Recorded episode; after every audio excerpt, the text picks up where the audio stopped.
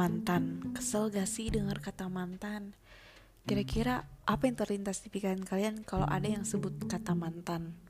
Hmm, horor banget gak sih? Ya walaupun berakhir gak sampai nikah, pasti ada dong kenangan yang manis atau kenangan yang halu.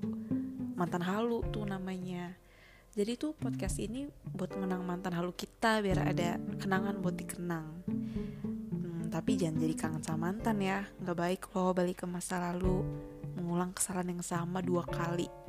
Move on ya mas sama mbaknya. Masih banyak kok cowok atau cewek lain yang nggak halu em kayak mantan kalian semua